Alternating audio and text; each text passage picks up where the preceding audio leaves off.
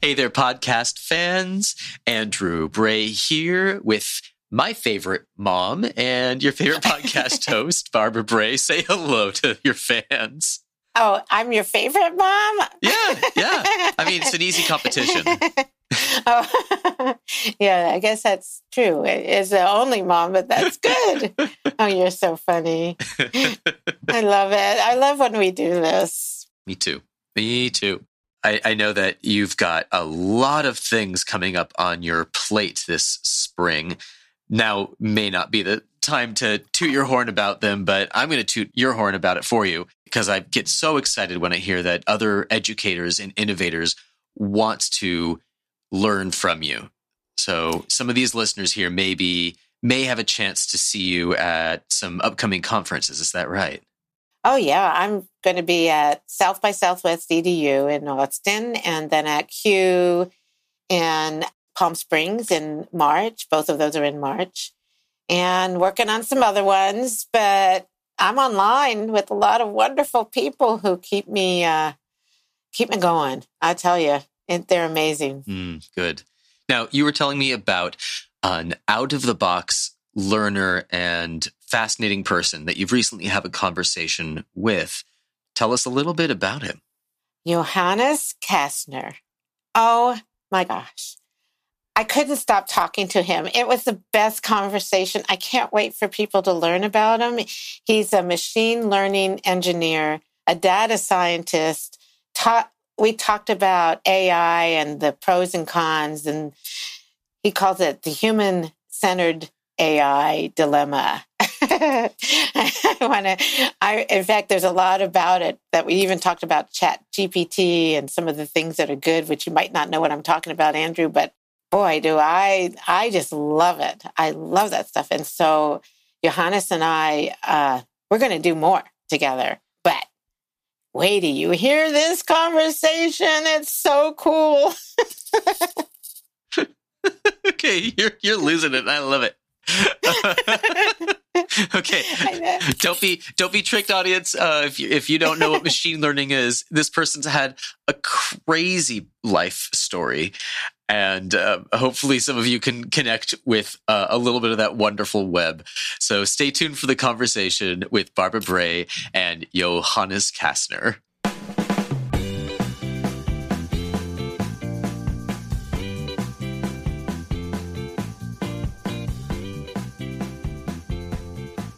Hi, everyone. This is Barbara Bray. I have someone very exciting and interesting. I cannot wait for you to meet him. Johannes Castner. Hi, Johannes. Hello, Barbara. How are you? I'm so happy we finally got together. yes, yes, me too. We've had so many um, interruptions, like COVID, power going out, yeah. but we finally did it. So wonderful. Wonderful. Yes, definitely. And, you know, I guess it counts to to be there in the end. Yes, we finally did it, and I'm excited. And I I want to share a little bit about you to my audience. So I, a little bit of boasting. Mm-hmm. Is that okay? Absolutely. so I'm going to say your whole name. I say I hope I say it right. Johannes Castner. Is that right? Yeah. Oh, yeah. good. Works for several consultancies in artificial intelligence. We call that AI and machine learning. I'm going to say ML, right? Yeah, yeah, those are the common abbreviations. well, you had them as abbreviations. I said I better say tell everyone what they are, just in case. Right, right. No, that makes sense. Yeah. yeah. And human-centered ethical AI is an important sense of collective intelligence. And yes, we're going to talk about that definitely. Great. Johannes pivoted CollectiWise as his consultancy around collective intelligence and the capability sensitive design framework for AI. Uh, I've been wow. following all that you're doing, and your approach is really unique. And we're going to, I mean, it's almost like you're on the cusp of something so big right now. I am so looking forward to talking with you about this Welcome. Yeah, fantastic. I'm looking forward to it as well. Ah, this is so great. Well, I want people to know a little bit about you. Would you like to just do a short overview of maybe, how about just a little bit about where you were brought up and born, and then we'll talk about what happened when you came to the States? Sure, sure, yeah. So I, I, in, in the, I started as well. I was born in, in northern Germany, and I grew up there for the first few well yeah, for, for the first years of my life, I want to say it that way. I, I, grew up in northern Germany, and then um, you know after after it sort of failed for me in school uh, for for maybe reasons we might get into, um, I I was sent to a dormitory for for children who are difficult to raise uh, in in the south of Germany. oh wait a minute! Wait a minute! And, and, wait a minute!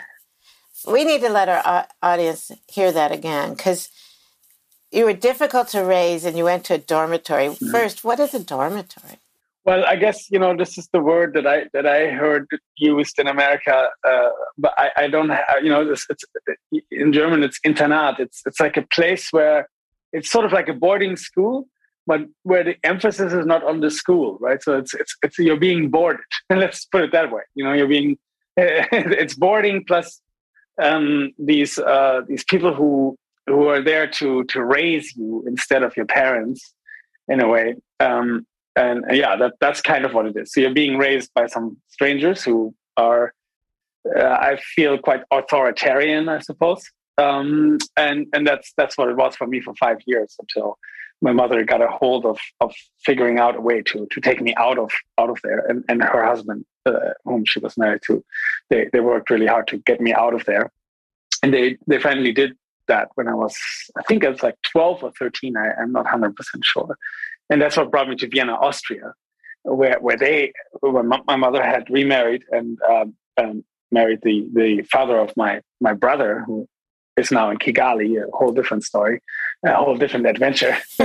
and, um, and uh, she, was, she had married married him, and my brother didn't exist yet. Uh, he, he he actually was born when I was seventeen, and and they brought me to Vienna, Austria, to live with them, uh, and that's where, yeah, where, where, where difficulties came came about because I, I wasn't really educated. I had zero education up to that point, more or less. I mean that you know I, I can't really call it education. What happened in the dormitory, right? So, and and earlier on, the difficulty to raise, well, that was also determined by a school, where you know where where I didn't really cope very well with the way that that it was run, and which had to do something with I think with my mother's philosophy and and how she had raised me up to that point, plus also with the fact that my mother and my father were being divorced when, when I was six, and I think it, it was difficult for me at the time. I mean, I don't remember yeah. this as a difficulty now, but that's what I was told.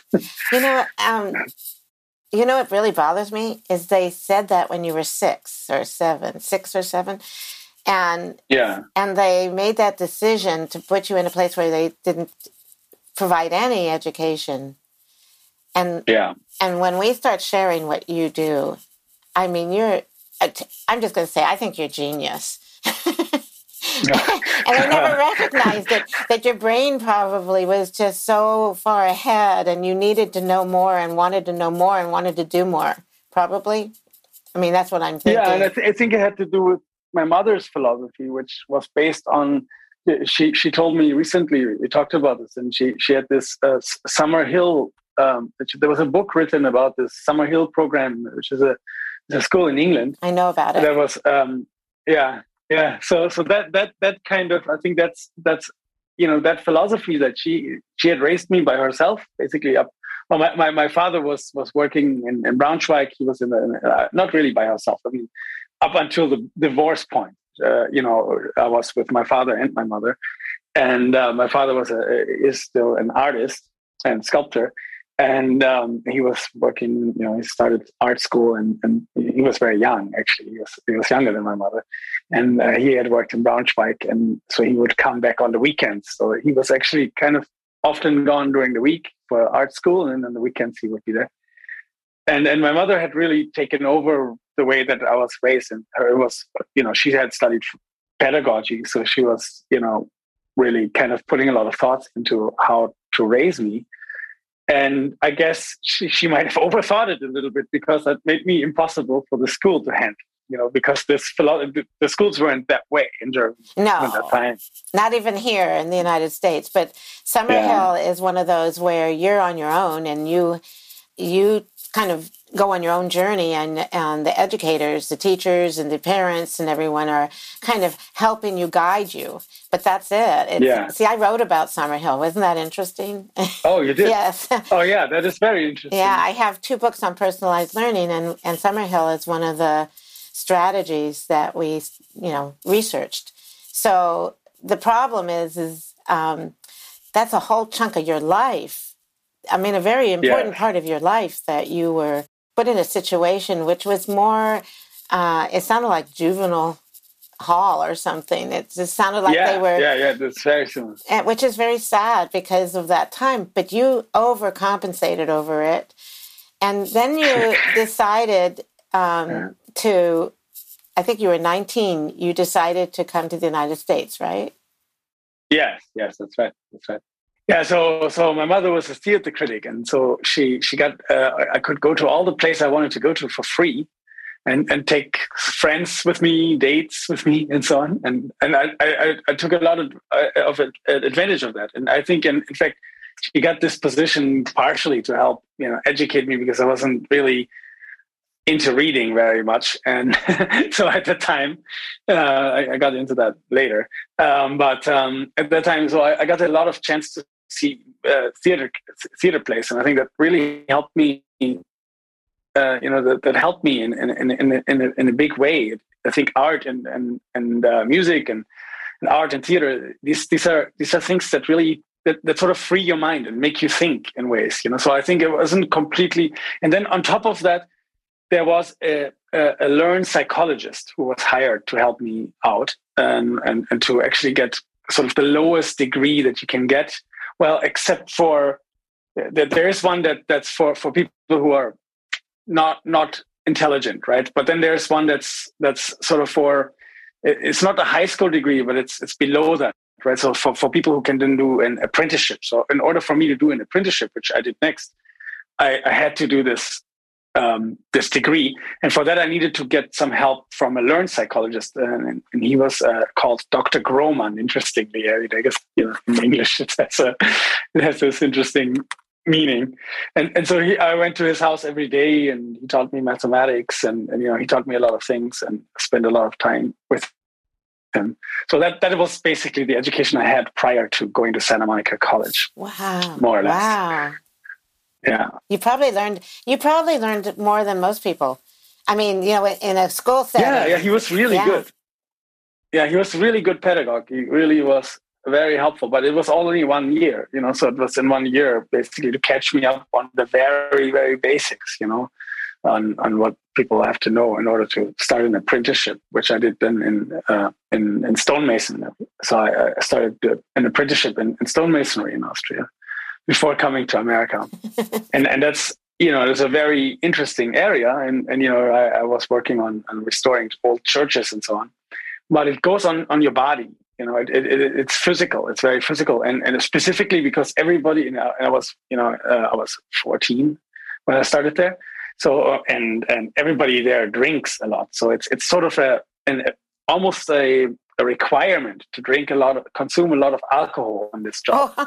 Oh, and uh, you know 14, 14, year old drinking every day it, it was it was really um, you know hard on my body. And and then uh, you know an, an older colleague of mine uh, who had been sick for three months i met him and, and uh, when i went to see a concert and, and he, he persuaded me to get out of this profession and leave it and then you know I, I worked a little bit at a record shop selling records you know with absolutely you know like, you know one of those jobs that, that you do that you know have you know um, and and then I, I, gathered enough money to to buy a ticket and go to LA uh, you know wow. and I did this and you know I, I was in the yeah it's really it's it's a wild story too because I was in this bar with my friends you know and uh, and and I said, "Oh, I'm going to leave in a few days. I'm going to go to Los Angeles or or New York." So I threw up a, a coin in the air, and, and it decided that I was going to LA. Oh, that's, that's, that's how, you did it! Oh my gosh! Yeah. I think. I mean, I had no idea about either place. wow. Well, at least if it, it depends on the weather, it was probably easier because you told me you were Yeah. homeless. That's true. I spent some time home. Yeah, much easier. I, I think the other choice would have been very hard. I might have gone back. Who knows what would have happened if I had gone to New York right away. Wow, and it's just amazing. I mean, what I tell everyone is that I always do like a pre-podcast, and we had talked about some of these, and I'm I'm learning about your life and thinking this could be a a movie. Because I mean, Yeah. when you told me about when you were, you know, you lived in a van and close to the cemetery, right? Is that right? Yeah, behind the Behind cemetery. Yeah, yeah, yeah, exactly. And then you said uh, how you started in a band. I mean, Yeah, yeah. That that was kind of the reason I went. Right. I I, I looked at the music. I was uh, really intrigued by American music, especially um, you know early rock and roll, Chuck Berry, but also jazz. You know, really jazz is is one of I think one of the main reasons I went to the West Coast in the end. You know, wow. Um, you know, I'm a huge fan of Miles Davis. Still, Oh, still am. did you- was did then you play an instrument but, or uh, did you sing or what was your? sing? Yeah, so I sang. I sang and I played the harmonica as well. You know, a bit, um, but mostly sang. Oh, wow. Well, we might have to someday have you sing for us. Oh, be it'd be an honor and a pleasure. Oh, well, let's let's. I still like to sing. I, I sing to my children. These are the only people who get to experience that at this, at this And point. your wife, I love. They enjoy it. Oh, that's sweet. How old are your children? Real quick, we'll just. I want to know it. Um, I have I have three. Um, uh, one, the oldest one is 18. She's she now lives with my mother in Vienna, actually, where I started out. Wow. Interestingly, for her, it's a different experience. And uh, the, the other ones are two boys. Uh, one of them is only six months, and the other one is uh, almost four. Wow. It it'll be interesting to follow their journey now in school and what you do since what happened to you because that is Yeah. it, it really is. Well, my daughter had a bit of a difficult time early on as well. So she's a bit, you know, she's she's well, she's preparing to do an animal uh, animal behavior school, which is quite there's a, Wow. a well known one in Vienna. Wow. It's associated with the Konrad Lorenz Institute, and we'll see how that goes. But she has to really work hard to improve her German because Ah, unfortunately, so I was so. I guess I was in a way traumatized, you could say. You know, I, I don't want to overuse this word, and I guess I, I didn't really have that horrible of a time, but I was a bit hor- a little bit traumatized by Austrian culture when I was a teenager, and so I, I didn't speak any German at all to her, unfortunately. mm, And and I realized this to be a mistake, so I, I speak to both of those boys uh, entirely only in German, and we, we might even go for a month or two to Berlin in the summer this year to, to, to enforce that. Because they- they're also learning French because my wife is French. So it's, uh, wow. Trilingual. yeah. That's really going to be wonderful. yeah, yeah, Yeah. that's the hope. Yeah. Well, she'll probably learn German pretty fast because she's going to have to. Yeah, she's working on it. She she actually speaks it quite well now. She has a hard time with the reading and writing, and that's actually quite that's crucial in in the school that she's going oh. that she's working to get into. She has to actually do reading and writing, and Yeah. critical writing, and so on. Well, Goo- Google Translate works education. pretty well. Not great. It's an AI. We could talk. It's improving. We'll, we'll talk about that too, but that's that's another one. But you, when okay, so you not only were in a band, you were also in TV and movies, right? yeah, yeah. This was not purposeful. That sort of happened by by chance. I want to say. You know, I I was uh, I was working as a day laborer, uh, and you know I would go to Home Depot in the morning at five a.m. I would stand out there uh, with people from El Salvador, Guatemala, Mexico, and so on, and I, I would actually share a room with uh, with with twelve guys, um, you know, from from Latin America. They couldn't speak English, I couldn't speak English, I couldn't speak Spanish, they couldn't speak German. You know, we we, we communicated with hand gestures and you know little phrases here and there, but it was really fun actually. And so, but one of the customers, she was a casting agent and she had this uh, this role that I could try out. You know, uh, when I had this really long hair and I looked a bit like a rock and roller, right? And so she she sent me to this particular uh, audition, and they hired me. and you know they hired me for a very small role in Chicago Hope, and I, I, I did it. And then from there on, you know, I realized that the potential of just making money, pure, you know, just just that. I, I wasn't really I, I like theater, but I, I wasn't I immediately was a bit taken aback by the Hollywood culture. I have to say, even early on, Yeah. you know, uh, the, the, the independent movies were interesting, but these these big productions, there there's a lot of you know there's, there's cultural issues that I have with them. But but you know, I made good money, and and then I um and then I went to police auctions and I bought old muscle cars, you know, from the 70s and 60s. and uh, I rented them out to these, and actually made more money on that actually than, Okay. than on the acting. You know what's amazing? I've already talked to you. We've already gone through this. You never told me about the muscle cars. You and then you told me about the different TV right. shows you were on. I said I told you this is going to be like we're on our my porch going what? Yeah. it's been fun. But you know, you went to you were able to go to college. You went to Santa Monica College, Yes. and you didn't have a degree, Yeah. a high school degree. No, no, no. The amazing thing is they let you just do that. If you're over 18, they, they let you study there. You have to have no qualifications. And, and that's great. It's a great back door. In a way, you know? Yeah, I mean, but you ended up. Remember, I'm I'm trying to because you were telling me your your background, and there was what six seven years without any education, and now you've Yeah, already yeah, you true. became an apprentice, and then you were a rock star, and then you're a movie star, and then you're a Yeah, I'm, I'm not sure about rock star, but Yeah, okay, so then you got. the, the I'm, biggest I had was 300 books. I know, but it's just what a great story you have. And then you ended up studying cultural anthropology and going Yeah. and ended up at Columbia in New York. Is that right? Yeah, yeah, yeah. I started with cultural anthropology at, at Santa Monica College, where where the, the, the reason why I started studying this was because there was a phenomenal prof, pro, phenomenal professor there. Her name was Dr. Joan Barker, and uh, she was just really. I don't know. I guess she was the one person at Santa Monica College who changed the most majors. I was told because she, she really got got she, you know she had this imagination uh, for for this field and, and it really drew me in and you know, I'm very interested in culture and the, the various ways that human expression happens around the, you know, cultural expression happens around the world. I'm still very interested in that. But then at Columbia, yeah, I had to add economics to it because at, at Columbia, the anthropology department was a little bit different from what I expected, to, to tell you the truth.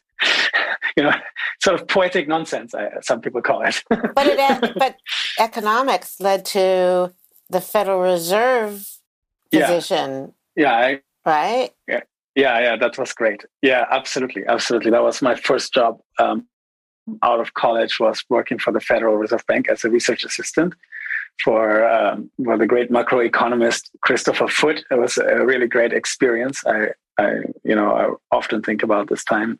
And they also allowed me to take courses at Harvard and MIT, which I hadn't gotten myself into Harvard as a special graduate student, so no degree, uh, stu- as a non-degree student and uh, they they paid for the courses and and they gave me the time to do it so so i mean i had to work 40 hours but i could arrange it the way i wanted to uh, minus the weekends they wouldn't let me work on the weekends but that, that's probably a good thing You know Johannes? It's, they recognize your genius. They recognize because this isn't doesn't happen to just everybody. You know, when you think, I mean, you're at, you Uh, you started school without, you know, you started college without a a, a formal education, and look what you did. Yeah. And so your mother, That's that, that foundation that you got from your mom, yeah that was it. yeah very much so That was it. yeah i think that's right even like walking or just being able to be outside in nature as a child i think was also very important and i want to uh, make sure my, my children have this experience as well because I, I spent most of my days as a as a little child out there in the forest you know? that was really i think that's a part of it you know i think that's a part of you know i think this this sort of stillness that you get from a forest is i think what what really allows the space to think and to develop your mind you know i think that's that's i think also an important part to add, adding that to the to the rest of the things we talked about. Well, I'm going to bring up what the problem that I see with schools is that we schedule we schedule kids and we tell them what to learn and we tell them how to think. And what happens is we lose yeah. that ability to to have our own critical thinking strategies our own curiosities to you know spark them so we could want to learn yeah and what your mom did. Absolutely. Unfortunately, that you know you had that period of time where you probably didn't have it, but I bet you were spark. Your curiosity was yeah. still there. You were probably constantly thinking, yeah, constantly yes. wanting to do things in it. Oh, absolutely. Yeah, because yeah. you can't hold it back. Well, I put a lot of thought into breaking out. You know, I was thinking to break out of the donut. I had all of these fantasies about breaking out and burning the place down, you know. But I always thought, oh no, but there couldn't be any children in it if I burned it down, you know. So oh my god, I'm glad you didn't do that. We wouldn't know you now. You'd be in jail yes. or something. Oh my gosh. yes. So you you went to MIT for. Uh, you took a course in experimental behavior and behavioral economics. Yes, yes, with Ernst Fehr. Oh, phenomenal course! So, yeah, actually, this was great. I, I was um, uh, I was part of preparing a behavioral uh, economics seminar at the Federal Reserve Bank, and where a lot of luminaries from economics um, uh, from the discipline uh, attended it, and among them was uh, was Ernst Fehr. And I, you know, and it happened to be that I was placed next to him at the dinner, uh, at the sort of lunch or dinner table. I don't remember which which it was, but I, I think it was dinner, right? Because I think the event happened in the evening, and uh, and I told you know, and he just asked me about my interests and you know what I'm working on and, and, and so on, and I said, you know, I'm really interested in, in, in figuring out a way to combine the ideas of of, of cultural anthropology with um, with economics and and he said, "Oh, you should attend my class because uh, in, you know we we we do some experiments and we do we do them cross nationally and so on, and we're we're you know and, and and I'll be talking about that in my course." Is what he what he told me, and that really yeah that that was uh, the impetus for taking this course, and that's where I learned experimental methods and about.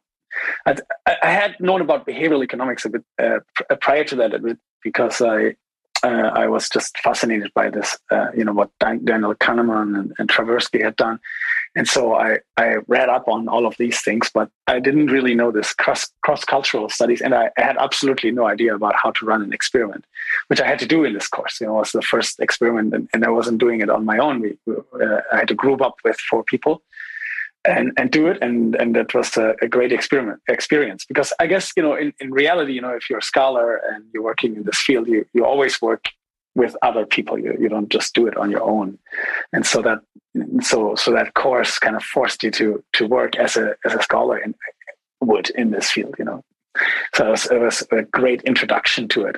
It amazes me the opportunities you had how they opened doors to new doors and more doors. And yeah it's not that I never squandered any either. I have to say I've squandered some opportunities. Also. well, I think that it's a matter of you know which one do you take because you probably had multiple, you know, things coming at you, and and and you're kind of like you know I'm kind of a little bit like you, a little ADD.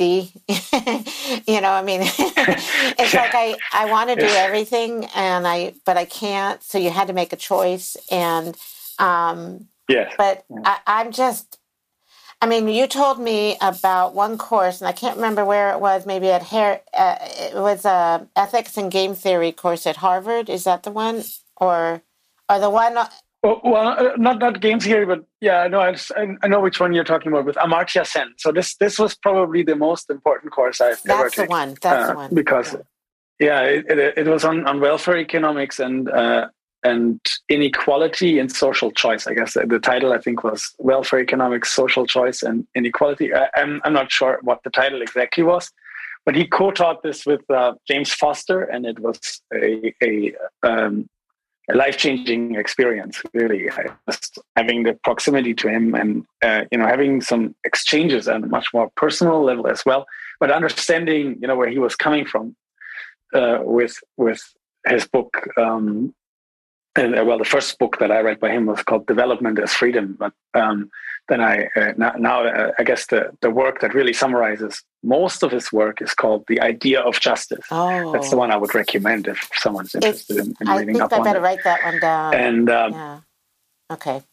yeah, that that course was um, was really substantial. And you know, thinking of of technology today as I'm a technologist, you know, I I, I, I can really see that the the problem with with techno- most technologists is that they don't have this background. You know, they don't have this this background in thinking about humans. At the end of the day, I think all technology and all of uh, all- everything we do is is about humans and maybe the environment, animals as well, but but not technology itself. Right? Technology is a is a means to an end hmm and to understand you know how we can think of these ends you know uh, you know how we should think about it or how we could think about them that i think is, is critical you know if you, if you if you go so deeply into technology what happens to you and it happened to me also at times is you you get you get absorbed by the technicalities of it the, the mathematics of it and so on and you start seeing the whole world in, in those terms instead of uh and, and, and you lose track sometimes of the of the bigger picture of what it is that you're actually trying to solve. You know, what what are you actually working on? What is this technology good for? What does it do in the end of the day? And you know, to have a good perspective on this, on you know, and, and especially when you're serving, you know, algorithms these days and technology these days serves people around the globe. They, you don't you don't just build a system that so, solves problems for people who are like you or who, are, who live in your Western world or you know in the, in the market economy or something like that. But you're actually trying to scale, right? Which which means uh, often, or, or that's uh, you know what most uh, most technology companies do, right? They try to scale as much as they can and, and solve sort of, and, and, and that kind of uh, you know creates a bit of a flattening. You know, you're you're you're trying to fit everyone into this into the same box, really. You know, that, Yeah. and, and that's you know that that's a problem. And but but then you know what how how should you think about solving people's problems in general? And I and I think it's it's really about understanding the ethics of the people who you serve in the end of the day, the stakeholders, Mhm. the so-called stakeholders, and and and then also maybe people who might be inadvertently affected by it as, as well, right? So if you if you're really ethical, you don't just care about your users and the people who give you money, but you also care about the people who might be um, who, who sort of might be the innocent bystanders, if you will, right? Yeah, I want to bring that up because I mean, I want I I'm so happy you're talking about this because I'm started. I was using uh, an AI OpenAI program called ChatGPT, and I was excited about it Mhm, because I was thinking, you know, I'm not really sure how what words would be best for me, and I'm and I'm Yeah, writing an article, yeah. and I put it and I put it in, and it comes up, and it sounds beautiful, and then I realize Yeah, wait a minute, some of this is somebody's work that I need to credit, but they're not telling me who it is. That was one thing. Oh, That was one thing. Another, they were putting a reference in, and I looked it up, and it was not one that I would use. And so I was thinking, yeah, how can we trust an AI program like ChatGPT or another one where they kind of direct us and we think we're getting smarter? But what's happening there, there is Yeah. that collective intelligence that you were talking about. They're grabbing yeah, resources and and uh, content, context and content. They're bringing a lot of it in from other people that might be saying the same Yeah. things, but who are those people, and where is Yeah. it coming from, and what is this collective intelligence actually bringing to the p- table? It helped me, but I was smart enough to do some research to change it enough to make it Yeah. me and put in the correct uh, references and things like that. But not everyone's like that. Mhm, mhm. No, no, this is this is really, uh, especially in a world of fake news and disinformation and so on. These these things can aggravate this problem, right? Rather than solving it, uh, you know, it's it's it's terrible in a way. But you know, it, it, it's because you know, Ch- ChatGPT and, and and other ones that um, were before it, they're they're uh, instances of of a of a concept called a transformer. So um, mm. and and these transformers, they're they they can they're they're they're interesting. They're they're new. They're really ra- rather new technology that allows um, sequen- learning about sequences, but in parallel because it. So if you have a sequence of numbers, for example, right, that come in, in a sort of order, an ordered list of things, or or words, right, in the text, uh, they're ordered, right? They have a, an order to them, and uh, and previously what uh, uh, there were there were algorithms called the LSTMs, long-term, short-term memory networks, for example, and they they had to literally process each element at a time, right? So in order to to predict the next one or something like that, or to make you know. Um, but but ChatGPT and and and and the other big uh, big language models, as they're also called, they can do this in parallel because they they they uh, put a, a positional encoding on every element in the sequence, and then they can actually parallelize the process so they can they can compute these uh, out of sequence because they have the positional element with it right so so it retains the positional element to it but but they can process the whole thing in parallel so you can you can actually ma- uh, train massive train them on massive amounts of data and that's what they do right so in order to get this sort of human like uh, sort of faking human intelligence i want to say you know this mm-hmm. human like way of using language what they have to do, and, you don't have to do that with humans, by the way. This is also a notable, uh, not, uh, you know, something that should be noted, right? We, we can learn from small data, if you will. We can uh, expose children to the books that they should read because they're excellent books. But but these um, algorithms, in order to give you the performance that they do, you have to train them on the entire internet, or or well, I don't know, or all of Reddit or something like massive amounts of data, right? And uh, we would never tell our children go in and read everything on the internet you know that that would obviously be wrong right? But that's exactly what these things do right? So it's, it's like we, would we would direct our children to the excellent literature only right? Not and and, and to actually ignore we would actually direct them to say hey you have to know what to ignore because that's very important. But these algorithms don't really know what to ignore. They are fed massive amounts of data and indiscriminately and and, and then you know the outcomes are kind of you know garbage in garbage out in a way, right? I mean, it's, it's not to say that they're that there's that they produce garbage. I, I don't think they always produce garbage. They, they can in fact be helpful. I, I have not used them, uh, you know, uh, to, to for full disclosure here. I've not used the uh, language models yet. I'm, I'm, about, I, am planning on on playing around with them and using them, or well, seeing at least what what they give me, right? But I haven't had the chance yet. I, have worked with diffusion models to create um, crazy graphics for my for my podcast. Oh, really? I don't know if you've seen it. Uh, yeah, yeah, yeah. So, so the beginning of it, the, the, the intro to the show, you know, it has. Um, I'm using diffusion models to produce these visuals there, and they're interesting models. Also, they're they're also related, and because they're also transformers, I think. And, and yeah, so but but they're different. They're they're definitely different, and you can easily see what you're getting. Right, you can sort of experiment with them it, it is. It is. It's. I mean, I have to say, I I had to try it because I am a writer. I wanted to see because I really feel I need to be a better writer. Sure. I thought, well, maybe the you know the AI because mm-hmm. you talked about human centered AI, and the actually yes. you I read a I listened to a podcast you did of the ethical dilemma of human centered AI, and I thought, oh yeah, yeah, that was a talk, uh, yeah, uh, yeah, special talk. I think. It, yeah. Well, maybe we can put a link to it if people. The Institute for Science and Technology. Yeah, because we can put it on the blog that goes. Yeah, great, great. But it's uh, what amazes me is that I mean, there's a lot of talk about it right now. Uh, from educators trying to figure out what to do because there are schools and mm. districts in the United States that are banning chat GPT because they call it a cheating element, especially for kids that are writing essays for for you know entrance examinations for college. I, I think I, I would not recommend that route. It's it's for the same reason that I wouldn't recommend banning calculators from mathematics. Yeah, I uh, agree. courses because obviously you know it's driving me crazy. I, I, you know, it's like banning sorry, books. I mean, it's like yeah. that. I think if we teach the tools and tell them to do what I did. Do the research to find out what where yeah. it is is going to get make them even smarter, right?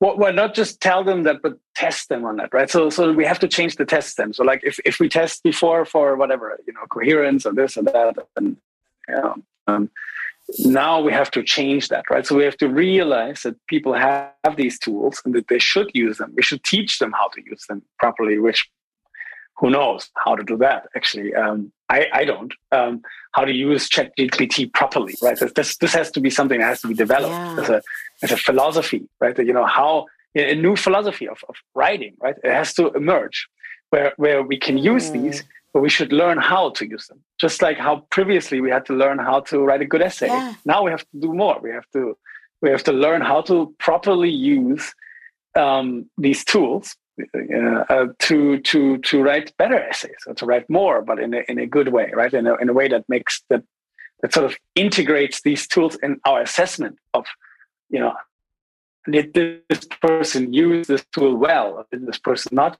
So that are not, it's not part of writing. You know, I, I feel that we should do, do it that way. I mean, when we tell kids not to do something, they're going to do it. When you ban a book, they're going to buy. Of course. It. I mean that that kids are smarter than that. Just like you, you they put you in a place and you figured out a way that maybe you'll break out. At least you didn't burn it down, right? So that was that was good. But but I just want to now tell a little bit about you. Um, and wait a minute, where did I put it? Your um, because you're an independent consultant, but you also have CollectiWise, right? Yeah, yeah, yeah. You're right. Um, you know, so I, I'm I'm still working on how to divvy things up. I'm I'm thinking CollectiWise is really special for in in terms of projects where where collective intelligence is sought and not just uh, you know an algorithm that can tell the difference between a giraffe and an elephant or something like that. You know, which I will also want to help with um, you know, if, if it's if, if it's put to good use. So there's I, I want to distinguish in a way between AI and CI, what I call CI, collective intelligence. Hmm. But but the this distinction isn't the boundary is a little bit blurry there, because um, you know cooperative AI is kind of I see it as a sort of the, the dual of collective intelligence. Mm-hmm. You know, when when when algorithms cooperate with humans, and in a way, ChatGPT could become that, right? It could become an assistant to writers. I guess that would be the ideal. That you know, I think that of, of technology always is that in that way. Well, I mean, uh, uh, real quick, my background was an ed tech, I was an educational technologist, and um, I got to the point my family never saw me because I was so excited about everything I found out and wanted to get every tool, every and learn about everything. And that's what happens when you're kind of a, just learning about something new. But the technology now yeah. is everywhere. Everybody has a phone. Everybody, you know, has some access. I mean, even in some of the poorest areas, they they use the technology. Yeah. And so, absolutely. So, but we don't teach this. We don't teach what you're talking about. Is is how to collectively work on some of these strategies together.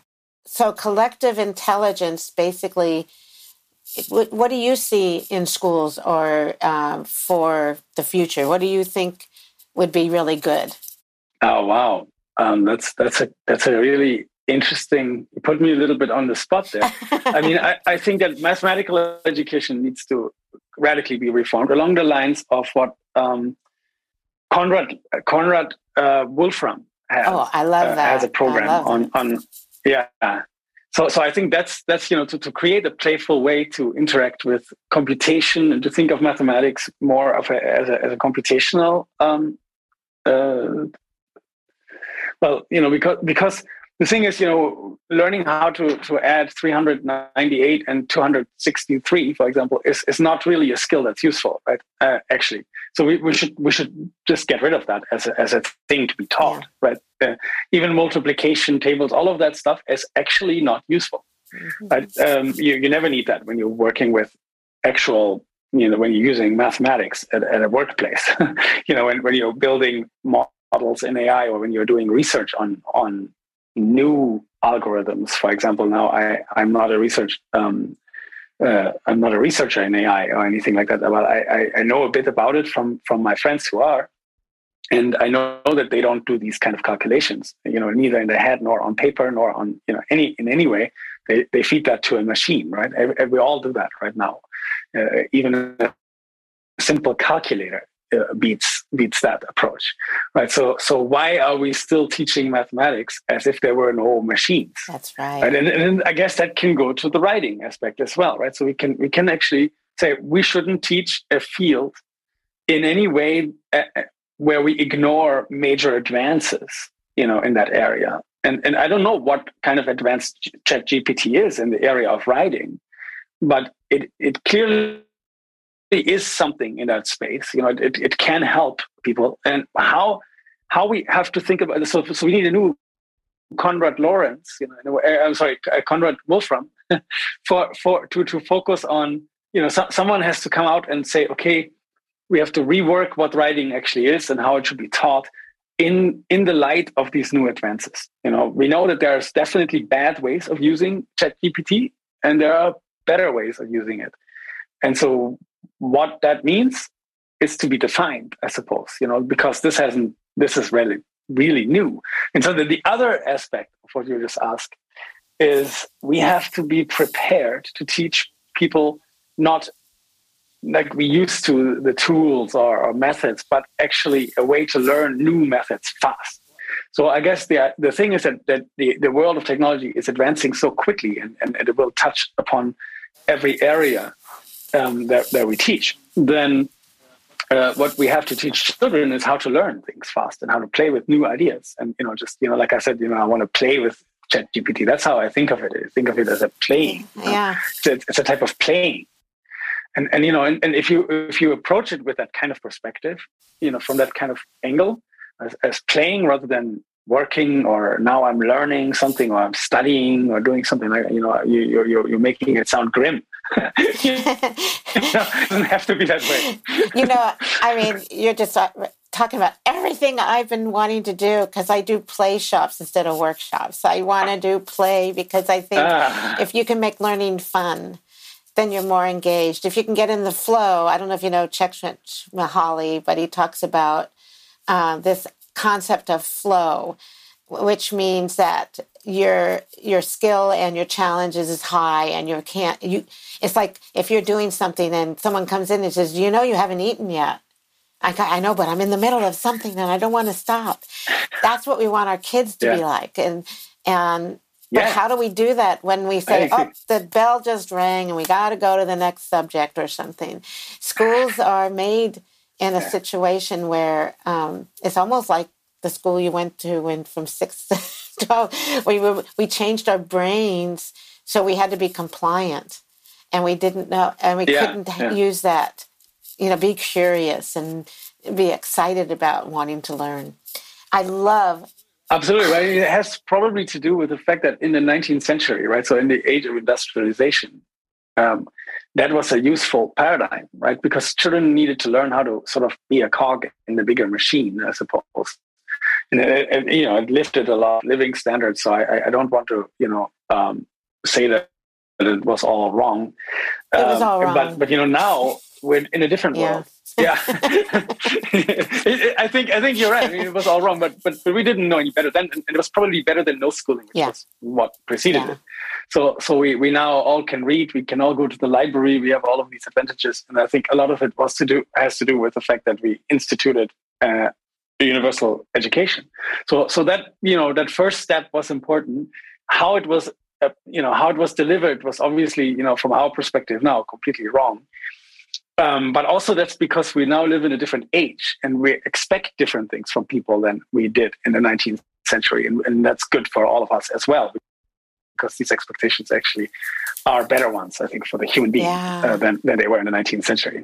But it was sort of like you could say we had to push through this time. I mean, I wouldn't want want to live during that time. You know, that you know that's another aspect, another thing to consider. But but you know, it, it was maybe required to have you know for humanity as a whole to have gone through this period where you know we started educating people and we didn't do it well, but we did it, and, we did it well enough that people could read this, the signs on the road, for example. Right? This is, you know, to us now that sounds trivial that everyone can read the signs on the road, but that wasn't always the case. Yeah. So we have to keep that perspective well. But not everyone reads. We still have problems with the, the way education is. Not we still have people past true, true. are illiterate, but literate, but they the thing that we oh gosh, I have to end this pretty soon, and I don't want to. I'm just enjoying this so much. yeah, I, I, I tell you, this really is like. I mean, I will have to have you come back and really talk about uh, some of these things in in a little more detail. But um, I do want to let everyone know about what you're doing next because it's coming up soon. You have your podcast. Can you tell us a little, little bit about that?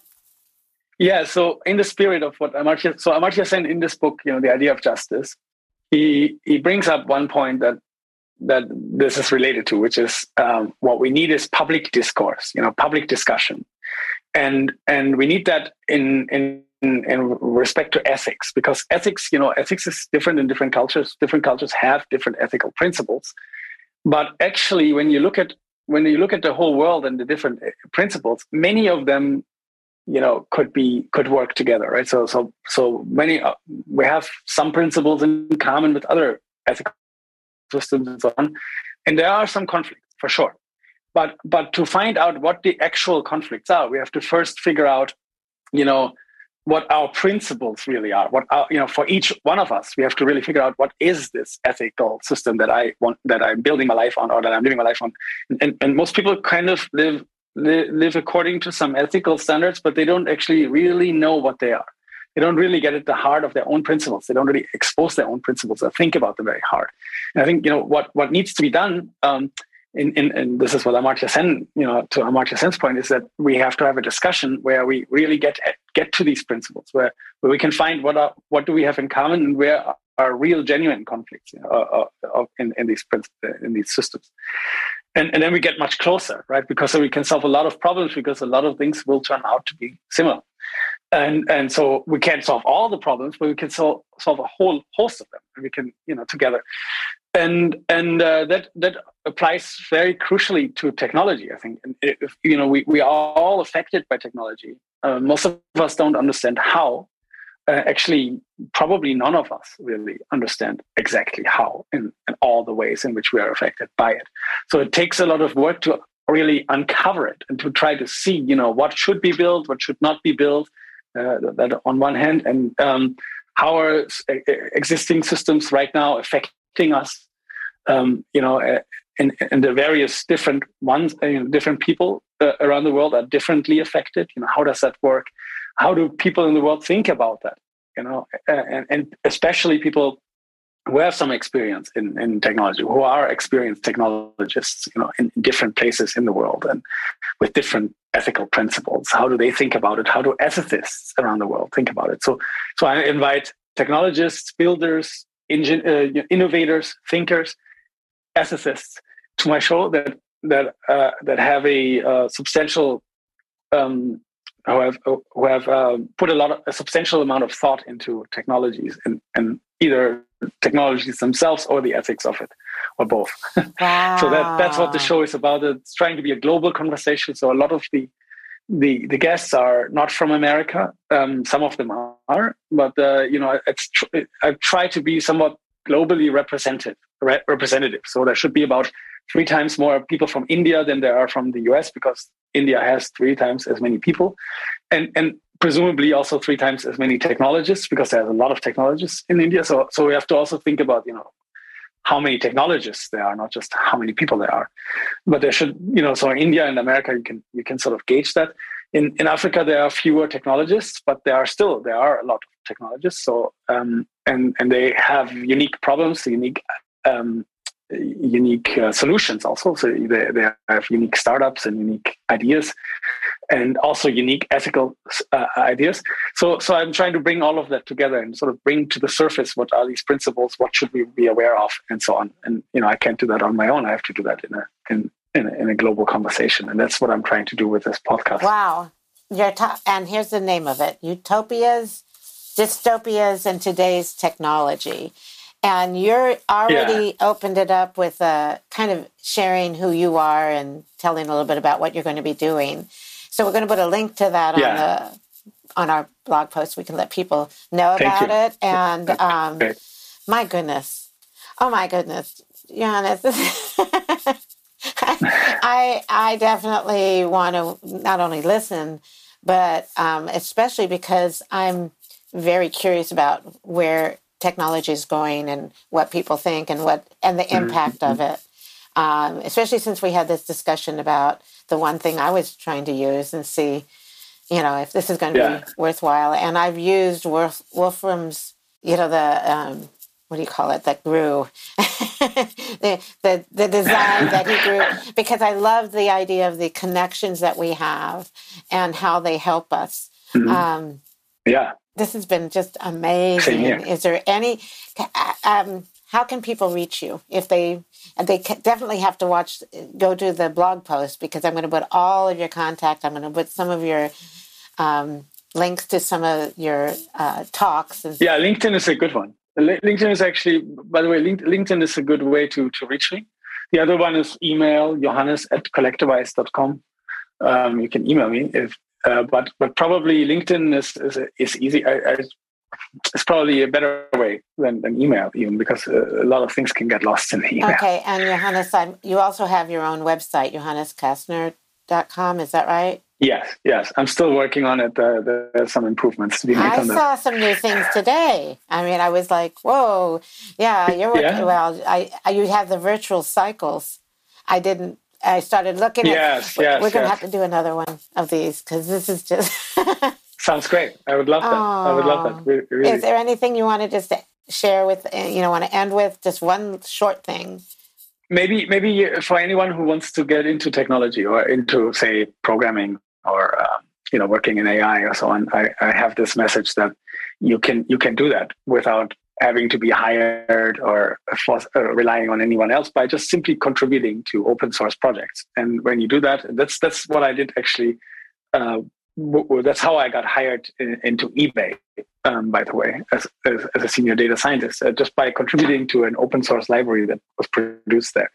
So um, Neville Nui was uh, was the head of data science uh, who hired me. See, you might do something and you may get this amazing job that leads to another amazing job to another and be just like Johanna. Yeah. I mean, you're. this has been amazing. Thank you so much for this. It has been. Thank you very much. Uh, Same here. You have. Thank you very much. I really appreciate it. Was it was wonderful. We're definitely going to come back. So thank you so much. Have a wonderful day. Thank you. Thank you for listening to the Rethinking Learning podcast and my conversation with Johannes Castner. Check out the blog on barbarabray.net that goes with this podcast. He has an amazing story as a machine learning engineer, a consultant on AI strategy. He even tells us about his journey as an actor, a singer in a band, working for eBay and the Federal Reserve, and oh my gosh, there's so much more please share this podcast and post with your friends. They're going to love it. It would be awesome if you subscribe to my podcast. And even more amazing if you wrote a review. Subscribe to my website at barbarabray.net to receive updates, more inspirational podcasts and reflections, and links to resources, stories, and more. Thanks again for listening. Keep sharing your story. And please stay safe and be well.